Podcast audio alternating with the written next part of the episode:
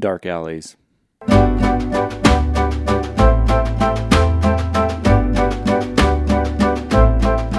One of the things that I've struggled with is thinking about ever going back to a day one. Um, day ones are some of the hardest days, um, if not the hardest days, um, of not drinking. Um, and there, there will be there will be some some fun parts to this. I don't mean to sound all serious. Um, the the challenge you have when you when you have a day one um, is that you it's very easy to look back on yesterday and say fuck you know I, I racked up i don't know 15 20 30 whatever many days and then i drank yesterday and now i got to start all over again and it can feel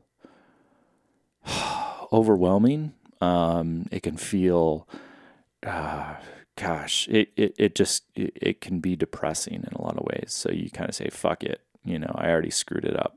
Time to keep going. Um, and you, you, so getting back on that horse, you know, to string together a day two, day three, and get getting back going can be just ridiculously difficult. Of of, I mean, I have a lot of strategies that keep me sober, um, but one of the many is the fear of another day one because they're so fucking hard. And I've been, I'm in this position right now where, um, in in my job, in my jobby job, um, we are trying to main, maintain the number 100 um, as it relates to performance. That in and of itself is very hard. It, almost no one in my industry does that. It's very, very, very rare, and and at the level that we're doing it at um, at the scale that we're doing it at. Um, no one has ever, I can literally say, no one has ever done this before. And the thing that I'm trying, and, and we have a lot of sub projects that basically spin up based off of my project or our project. And the thing that I try to instill in them is almost like a day one attitude, which is it is much easier to maintain 100 than it is to try and get back to 100. It's easier to maintain sobriety than it is to get back to sobriety.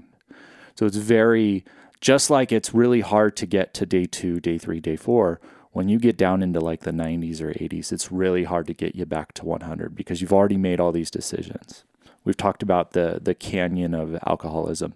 This is like the canyon of performance because you you start um, walking down that canyon, well, you got to walk back up. And sometimes, as we know from exercise, walking back up um, is more challenging.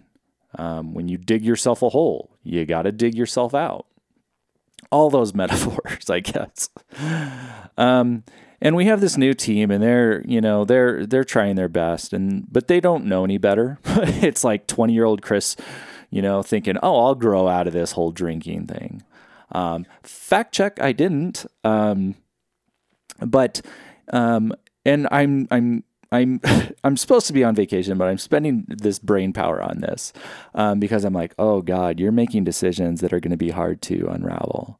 Because not only do you have to fix it, we're going to have to educate you about why. Um, and so it's like twice as much effort.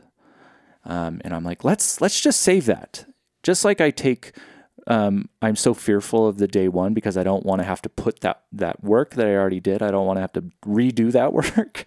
um, you know, take that lazy approach. Um, so yeah, couple of thoughts on this Tuesday. Um, I'm supposed to be getting out of town. It has snowed like 12 inches in the last I don't know 36 hours. Um, but I've got to drive, you know, probably six hours with charging hopefully, wherever you are in this world, you're having a great day. You're having a great week. Um, wish you all the best. Talk to you tomorrow. Bye.